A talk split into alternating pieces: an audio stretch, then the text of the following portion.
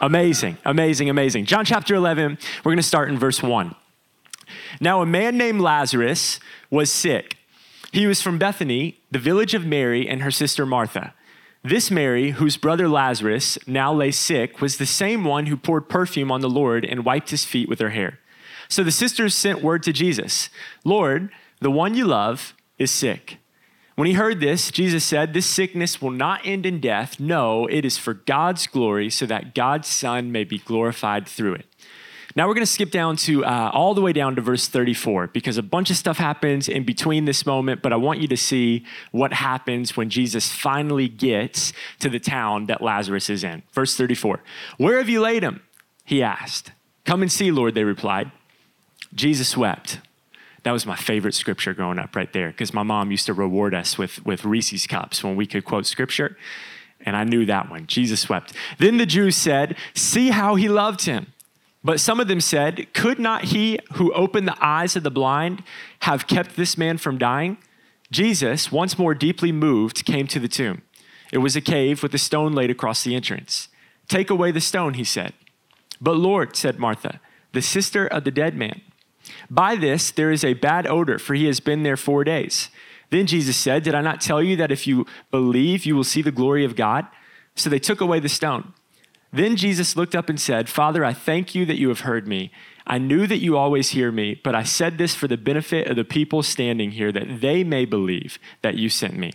When he had said this, Jesus called out in a loud voice, Lazarus, come out. The dead man came out his hands and feet wrapped with strips of linen and a cloth around his face. Jesus said to them, Take off the grave clothes and let him go. Let's pray one more time together. God, thank you for these moments. We don't take them for granted. We ask that you speak to us through your word. We love you. We thank you for Raising Cane's. And everybody said, Amen. Come on, everybody said. Amen. It might be better than Chick fil A. I'm just saying. Amen. All right, we'll pray. We'll pray through it. We'll pray through it. Um, Anybody here, uh, you like the outdoors? Outdoors woman, outdoorsman? Uh, you like to fish? Anybody like to fish? Okay. Uh, anybody like to hunt? We got, I know we got several people who like to hunt in the room. I don't know if you have gathered this about me, but I'm not much of an outdoorsman. That wasn't supposed to be funny. Um, I'm not much of an outdoorsman. I, I don't do a lot of fishing. The only type of hunting that I do on any regular basis is hunting for deals at the Green Hills Mall. You know what I'm saying? Um, I, am just, it's just like not, not my thing. But, but if you're here and uh, you don't like to hunt, you're welcome here. If, if you're here and you do like to hunt, you're welcome here too. Um, we're, we're a wide variety community here in Nashville, Tennessee. We, we have hunters, non hunters. Uh, the issue is when you grow up in a family where a lot of the people in your family enjoy those things and you don't. And so, uh, several years back, my uncle, uh, well, technically he's my second cousin. His name's Troy. He's this good old boy in Georgia. And this good old boy in Georgia, he, he lived on this big piece of property, and his favorite thing to do was to fish. And so he invited uh, myself, my dad, and a few other people down to his property to go on this fishing trip. And immediately I'm like, I, there's like very few things that I would rather not be doing than go on this fishing trip. But I'm, I'm trying to be positive. I'm trying to be a part of the, the bro squad, you know. And uh, I remember we woke up the first day we were there at like five o'clock in the morning because apparently fish are morning people. And we get up, and I'm trying to have a positive attitude, and we're walking out to the lake. And I look over at my Uncle Troy, and I'm trying to start a conversation with him. And I'm, I'm getting excited because I know that he knows how to cook really well. And so I said, Uncle Troy, um, how are we going to cook the fish that we catch today? You know, are we going to fry them? are we going to blacken them? Or, uh, like, are we going to grill them and put some lemon on them? Like, like what are we, what are we dealing with? You know? And I remember he, he kind of stopped in his tracks and he looked at me and he got super serious and he was like, Noah, this is a strict catch and release policy lake. And I just want to pause right here and talk about what a horrible policy that is. Like there are so many policies that need to be canceled in our country, and this is one of them. I just this has nothing to do with my sermon, but just think about this. I was driving this morning to church and I thought about this. Have, like, what would it be like to be a fish? Like, like picture you are on a fish walk, okay? Just humor me for one second. You're on a fish walk with your fish spouse, your two and a half fish kids. You're just in the cul-de-sac, and then all of a sudden, shoop, there goes mom. Stairway to heaven, she's gone right? So you start having the celebration of life service. Things are going, you know, it's a beautiful service. Everyone's really sad. You're, you're remembering the life of, of your spouse. And then, boom, mom is back without an eyeball. You know, it's like, it's messed up. It's messed up. So I'm thinking these things, and we get out there, we're like two, three hours into fishing, and uh, nobody had caught anything. And, there was about five of us there, and I remember looking over at the other four guys. This is a true story. The other four guys, I'm bored out of my mind. We're three hours in, like, like not a single bite on the line. But the other four guys, this is what they look like. I kid you not.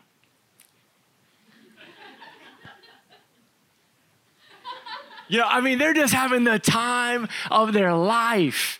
And I remember, okay, I'm gonna give this one more time. I'm gonna, I'm gonna give this one more shot, and I, if I don't catch a fish right now, I'm out, I'm done. And so I stood up, kind of had like this, this vision of me catching a fish in front of these other guys and being able to just brag on that the rest of my life. And so I stand up and I go to, I go to cast, which is a technical fishing term. I go to cast, and uh, when I did, the hook got caught in my uh, limited edition Justin Bieber Purpose Tour t shirt that I was rocking at the time. Uh, thank God for growth and for memories. And uh, when it happened, it literally ripped the shirt off of my back. Off of my back. Now, just picture you're surrounded by dudes who are all wearing camo. They've all got beards except for you. You're the only one in a Justin Bieber t shirt, and that happens, okay? You are the laughing stock of the family from that point forward. And I remember like they're laughing, no one's trying to be quiet anymore. Uh, no, they don't care. They're all, you know, their fishing poles are thrown. And, and I remember being so embarrassed and, and so mad that the, it was kind of like the heat of the moment. And, in the heat of the moment, I just yelled out, I'm never fishing again. I'm never fishing again. Have you ever heard the, the phrase, you say things that you don't mean in the heat of the moment? You ever heard, you ever heard that phrase? I think that that phrase is a lie. I think more often than not, we say exactly what we mean in the heat of the moment.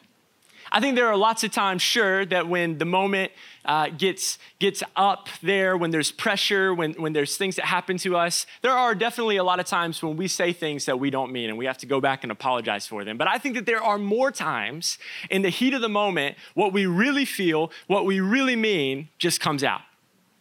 In John chapter 11, we are stepping into a heat of the moment situation. Sometimes when we read the Bible, it's hard to put the emotion into the reading. It's hard to put the feeling into the reading that the people in the story are experiencing. But make no mistake about it, these people are in the heat of the moment. Mary and Martha, two of Jesus' closest friends, they're in a town a few towns away from where Jesus is, and their friend, their mutual friend Lazarus, is sick. He's, he's not just sick with a cold, like this is a dire situation. He's on his deathbed, and they decide we have got to figure out a way to get Jesus to come to us because he's the only person that can save our friend. This is the heat of the moment. And so, what they decide to do, because they don't have email, they don't have FaceTime, they don't have cell phones, they, they've got letters, and they've got people who can run fast. And so, they decide, let's write a letter to Jesus to convince Jesus to hurry and come heal our friends. I was thinking about, man, if, if I was in this situation, if one of my friends was sick and I was in Nashville and Jesus was in Franklin and there were no cars and there was no technology, what would I put in the letter to Jesus? So I just went through this exercise and I want to do it just with you this morning, if that's okay. Uh, can you help me welcome my friend Connor Crumpton? Pastor Connor is our executive pastor here at Way Church. Make some noise for Connor. Connor, why don't you come right up over here? You're gonna stand right here. Connor's the man, and um, I just want to just illustrate this, okay? Because uh, been thinking about it, and if I was in this situation, my letter would be the most descriptive.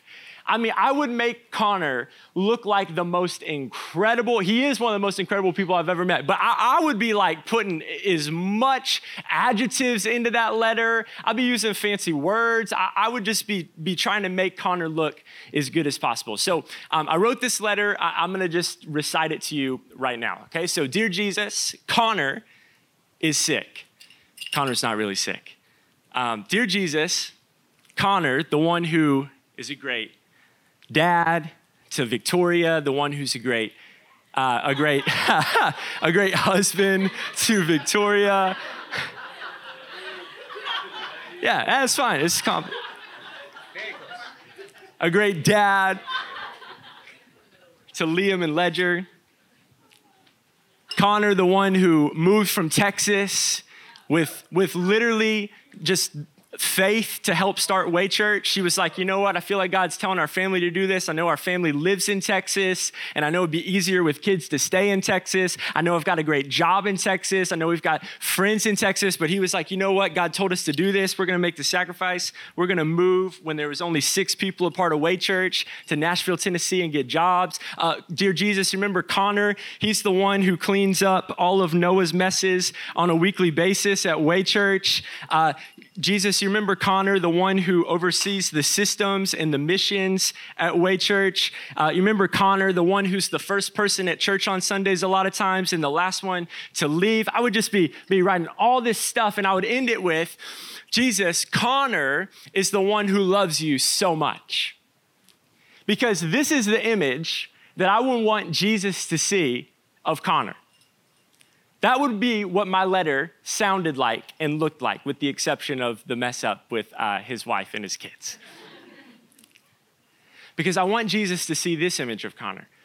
And so when I'm reading what Mary and Martha write in the heat of the moment, I am shocked. I, honestly, I'm reading it and I'm thinking in real time, man, you guys blew it. You had a whole piece of paper and you used five words Jesus the one you love is sick. That's crazy. Reading it and I'm thinking, man, Mary and Martha, this strategy, like, do you want Lazarus to die? You know, like, like that's all you put. Like, like, do you care about Lazarus? Like, like you didn't list any of the stuff he did for God. You didn't list any of the, the things that he he does. You, you didn't talk about how much Lazarus loves Jesus, how much he serves Jesus. You didn't talk about any of that. And then I realized, no, I'm the one who didn't get it because Mary and Martha knew Jesus really well, and they knew it wasn't Lazarus' accomplishments, they knew it wasn't his accolades, they knew it wasn't how he spent his time, they knew it wasn't even how great of a dad or a husband he was, they knew it wasn't how great of a servant he was, they knew it wasn't even about how much Lazarus loved Jesus. But they knew that what would move Jesus the most was how much Jesus loved Lazarus. This right here is all it took. Can I just speak to you this morning? That this right here is all it takes in your life with Jesus. The things you do for God don't matter compared to this right here. Can I remind you that it was while you were a far ways off that Jesus went to the cross for you? It was in this stage before you did a single thing for him, before you had a reputation for serving him, before you could offer any sort of profound looking worship to Jesus. Jesus said, It's this version. Think about this. In the letter, they say, The one you love is sick. They don't even mention Lazarus' name. They don't even mention Lazarus' name, but because they knew how much Jesus loved Lazarus, they didn't have to. This morning, Jesus loves you so much that when somebody says the one Jesus loves, he immediately thinks of you. There doesn't have to be any other descriptor because your identity, the thing that moved Jesus to the cross, was how much he cared and loved for you. It's an unimaginable love, it's indescribable. If you tried to exaggerate that type of love your entire life, you could not exaggerate it if you tried. Because he looks at this version and says, That's the one that I love. Will you give it up for Connor? Connor can take a seat. Now, this revelation, it's changed my life, but, but how many of you know that this is the revelation that many people have when they accept Jesus? This is, this is revelation that, that causes people to give their life to Jesus. That's, that's what happened in my life. But that identity of being the one that Jesus loves, it's the same identity that we have when we've been following Jesus for 10 years and we keep messing up. It's the same identity that we have when we've been following Jesus and, and we keep struggling with the same hidden sin. And we keep struggling with the same stuff that maybe we were even struggling with before we started following Jesus. I, I, think for a lot of believers, it's really easy to go, I am the one who Jesus loves on the day of salvation. But it's really hard to believe I am the one that Jesus loves on the day of sin. I remember when I was a little kid, my dad was uh, teaching me how to ride a bike. I was like five or six years old we lived in a neighborhood outside of Tampa, Florida, and um, it, it, was a great place to ride a bike. There were like wide roads. There was even some bike paths on some of the roads. Uh, but at six years old, once I got the hang of, of really riding on this little mongoose bicycle, I decided the roads weren't for me, that I was just going to go wherever I wanted to. And uh, my dad one day caught me riding my bicycle from the top of someone's backyard all the way to the bottom of the cul-de-sac, like just left a line straight through their pedicured lawn. And so he brings me in inside and sits me down. He's like, Noah, you're not allowed to ride your bike on anywhere except for the road. You, you, can't, uh, you can't ride it through people's yards. You can't do those things. And so naturally, the next day when my dad went to work, I went right back to the top of that hill and I came back down through their yard. Only this time, when I got towards the bottom of the yard, I lost control of the bike and I crashed into our neighbor's mailbox. Uh, and when I say crashed into it, I mean I leveled it. Uh, the mailbox, rest in peace, okay? It's gone. Like it's completely, it's ceased to exist. And so I knew in that moment I had two options. Number one, when my dad got home that day, I could face my dad. Number two, I could move to Brazil. and so my dad gets home, and I, I was sitting at the table. I'm already like just, I, I remember uh, tears are welling up in my eyes before I even said anything. And he was like, No, what's wrong? I said, um, Dad, uh, you know the Patels across the street? And he said, Yeah. And I said, Well, I rode my bike in their grass again, and uh, this time I hit their mailbox. and my dad said, "You did that? I saw, and, you know, he, I saw it when I pulled in. Man, that thing is rest in peace, man. I, whoa." I remember thinking, "Man, my dad is gonna kill me." And my dad goes, You stay right here. My dad walks across the street, and, and I remember I ran out into the garage because I was wondering what he was going to do. And he, and he walks across the street, he knocks on the door. I see him pointing at the mailbox, I see him talking. What I found out later is my dad went over there, he took the blame for the mailbox. And he said, he told the Patels, he said, Hey, we're to fix this. Me and my son, we're to go to the store. And if, like, that alone is a miracle. My dad can't fix nothing. All right. okay. So it's like, we're to, we're to fix this mailbox. And so uh, we went to Home Depot. We went to this other store. We come out there. And for three hours, me and my dad fixed our neighbor's mailbox. And I still, in the back of my mind, I'm like, my dad's gonna kill me. Here it comes. Here comes the moment. And, and we go inside to the kitchen table. We just start eating dinner like nothing, like nothing happened. And I'm like, oh my gosh, like this is gonna be really bad. He's working up to it. You know what I'm saying? Like he's he's plotting something in his mind. And he just didn't say anything. So finally, after dinner was over, I said, Hey dad, are you are you mad? And I remember my dad just super gently, he looked at me and he said, No, because you told me. Because you told me. He said, You can always tell me when you mess up. What would have made me mad is if you messed up and you didn't tell me. You see, when we start following Jesus and you know that you're the one who Jesus loves and then you mess up, we have this image that ha- it just pops into our mind no matter how much we know we're loved no matter how much we know the grace of jesus is true in our life. It's this image of, of this feeling of shame that leads to an image of our dad that is not biblically accurate. And so we mess up and shame says dad's going to kill me but the reality is, the gospel says when we mess up, I need to call dad. I need to call dad. Why do I need to call dad? Because he's the one who loves me. because he's the only one that can fix this broken mailbox, because he's the only one who would walk across the street and knock on the door and say it was my fault, because he's the only one who will sit at the dinner table and go, I know that you messed up earlier today, but I just want to be with you because you are still the one that I love. You are the one that Jesus loves on the day of salvation, and you are the one that Jesus loves on the day of your worst failure. You are the one that Jesus loves the day that you re- recognized and realized that He's the Lord of your life, but you are also the one that Jesus loves on the same day that you're the biggest hypocrite that you've ever known. You are still the one that Jesus loves. Can I tell, going back to the story of, of my dad and I sitting at that table, you want to know what His grace towards me did not cause me to do? It did not cause me to go back to the top of that hill the next day. I, I, was not like, I'm gonna go back up there because of how good my dad treated me. No, no, no, no, no. I was amazed. I couldn't believe that that was re- the response that my dad gave me. You know what I'm saying? I was driving the next day and I was in the middle of that road. I was like, man, I am not going close to the grass. There's this thing like, like, like a legalistic Christian will go, no, no, no, no, no. That's, that's, that's, that's grace gospel. Yeah, it is the grace gospel, but the grace gospel doesn't push me towards sin. It pushes me towards holiness. It reminds me, man, Jesus is so good to me. How could I not follow him? How could I not obey him? He's been so good to me. How could I not follow his instruction? This is what real grace does. It, it, doesn't cheapen the finished work of Jesus, it glorifies the finished work of Jesus. It says the cross is what allowed me to have this position at the table. My, my relationship with the Father is what allows me to call him when I mess up. It is only when I live out the identity that I'm the one who Jesus loves that I begin to walk in freedom.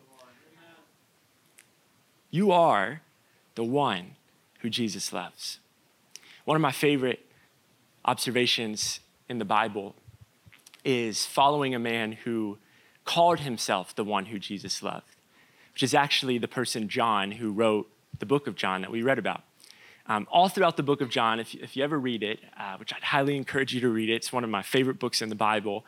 Uh, John refers to himself as the one who Jesus loves throughout the book of John, which is like cool until you think about writing a book where you call yourself the one who Jesus loves. And then it just becomes a little weird. You're like, dude, we get it.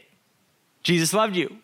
Why do you keep reminding us? I, I, I can't remember exactly how many times it is, but, it, but it's something like 78 times in the book of John. He refers to himself as the one who Jesus loves. He's trying to tell a story about them being at a tax collector's house. And he goes, Jesus was reclining on the one who Jesus loved.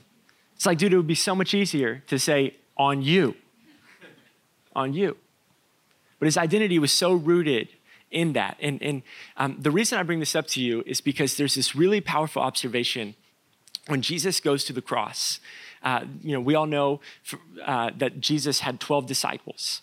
And when Jesus actually goes to the cross, we only know where two disciples are when Jesus is hanging on the cross. There's only two that we know about uh, 12 men who watched Jesus heal people, who watched Jesus preach the word, who watched Jesus uh, sit at the supper, and, and, they broke bread and took communion together like we did this morning. And there's 12 of them there, but by the time Jesus goes to the cross, we only know where two of them are, and it's Peter and it's John.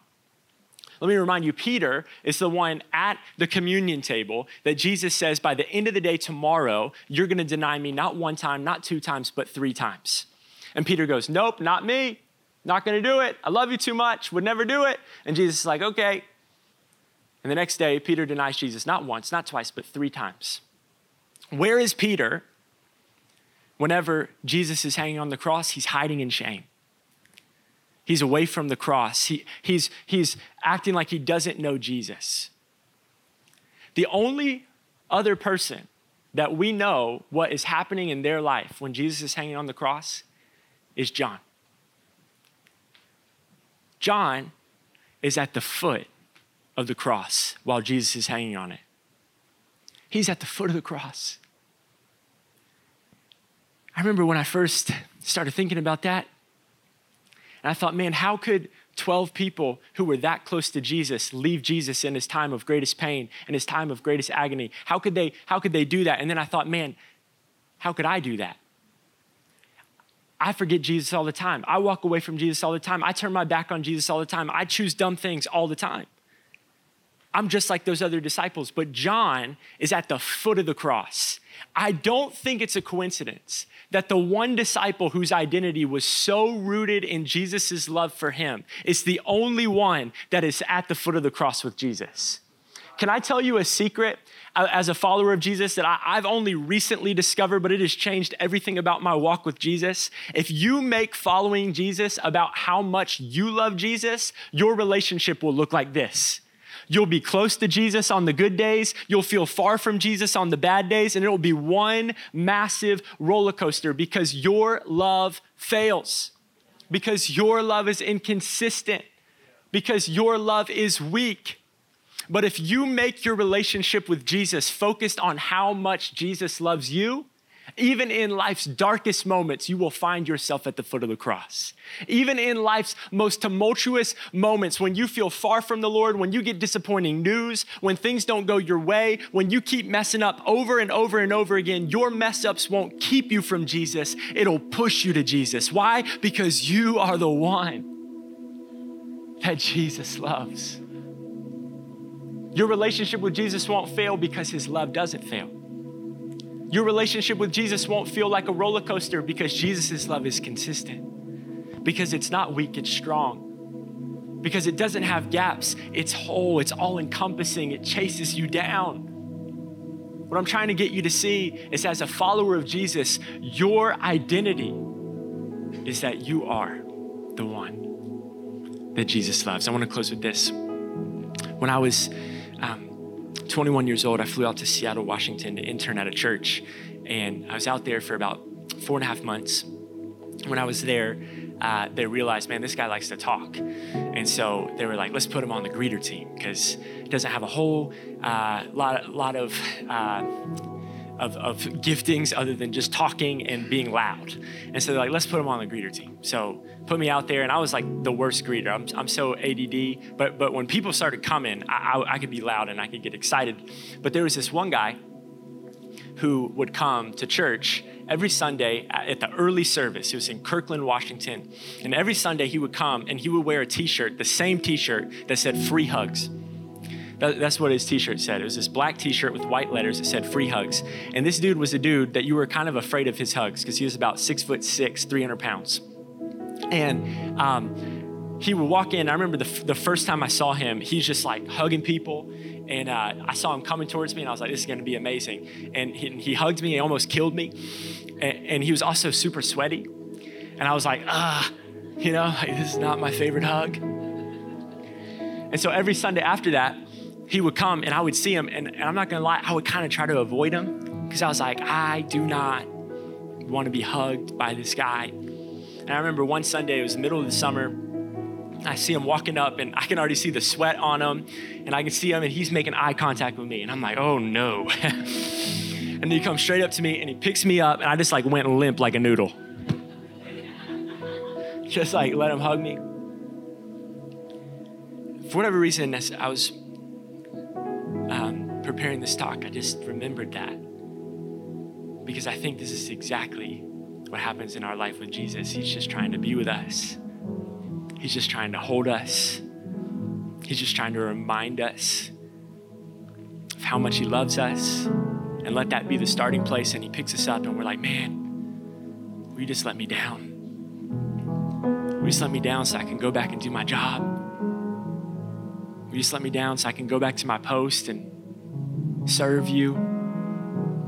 You just put me down? This is uncomfortable. People, people are looking. You just, you just put me down? I don't, I don't deserve this.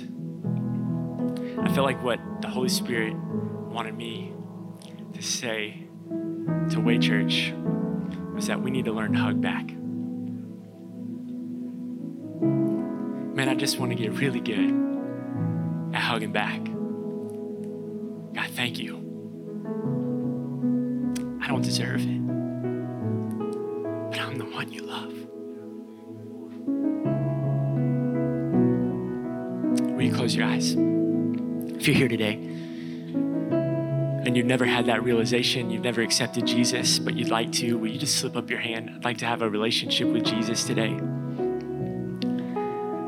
Thank you so much. It's amazing. We're going to just pray this prayer uh, with you together.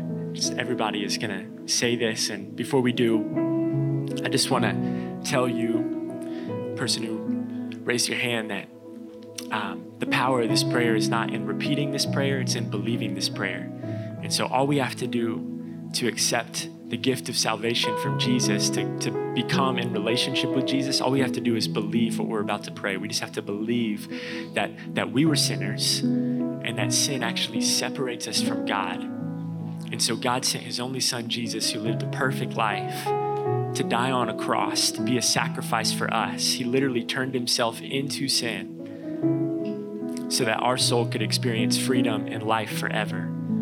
And so we're going to pray this prayer, and you just have to believe that and declare that God is Lord in your life and you get eternal life. You get to go to heaven, but but more than that, you get to experience eternal life here on this earth. The kingdom of heaven now gets to enter into your life and your soul as you follow Jesus here on earth. So, can everyone just say this together? Dear Jesus, thank you for your grace and your mercy. Thank you for dying on the cross for me. I, I give you all my sin. Take it all. The ones I remember and the ones that I don't. Thank you for your blood that cleanses me. I want to follow you for the rest of my life. I want to be with you today and forever. You are Lord, and I will follow you. In Jesus' name, amen. Come on, can we praise God right now? Come on, we can do better than that.